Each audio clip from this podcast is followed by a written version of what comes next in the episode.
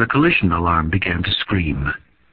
Sarah shot awake, scrambling from the sheets to work the boat.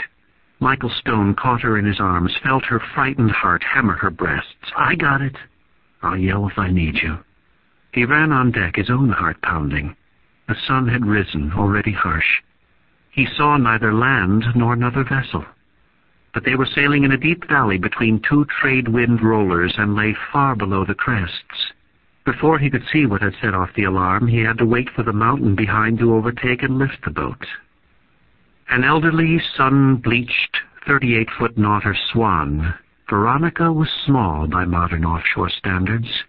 Stone had re-rigged her as a cutter, and she was inventedly maintained wherever ingenuity could substitute for cash. The only high-tech element of the rig was an unusually tall carbon fiber mast cannibalized from a racing boat, and, like a stealth warplane, it made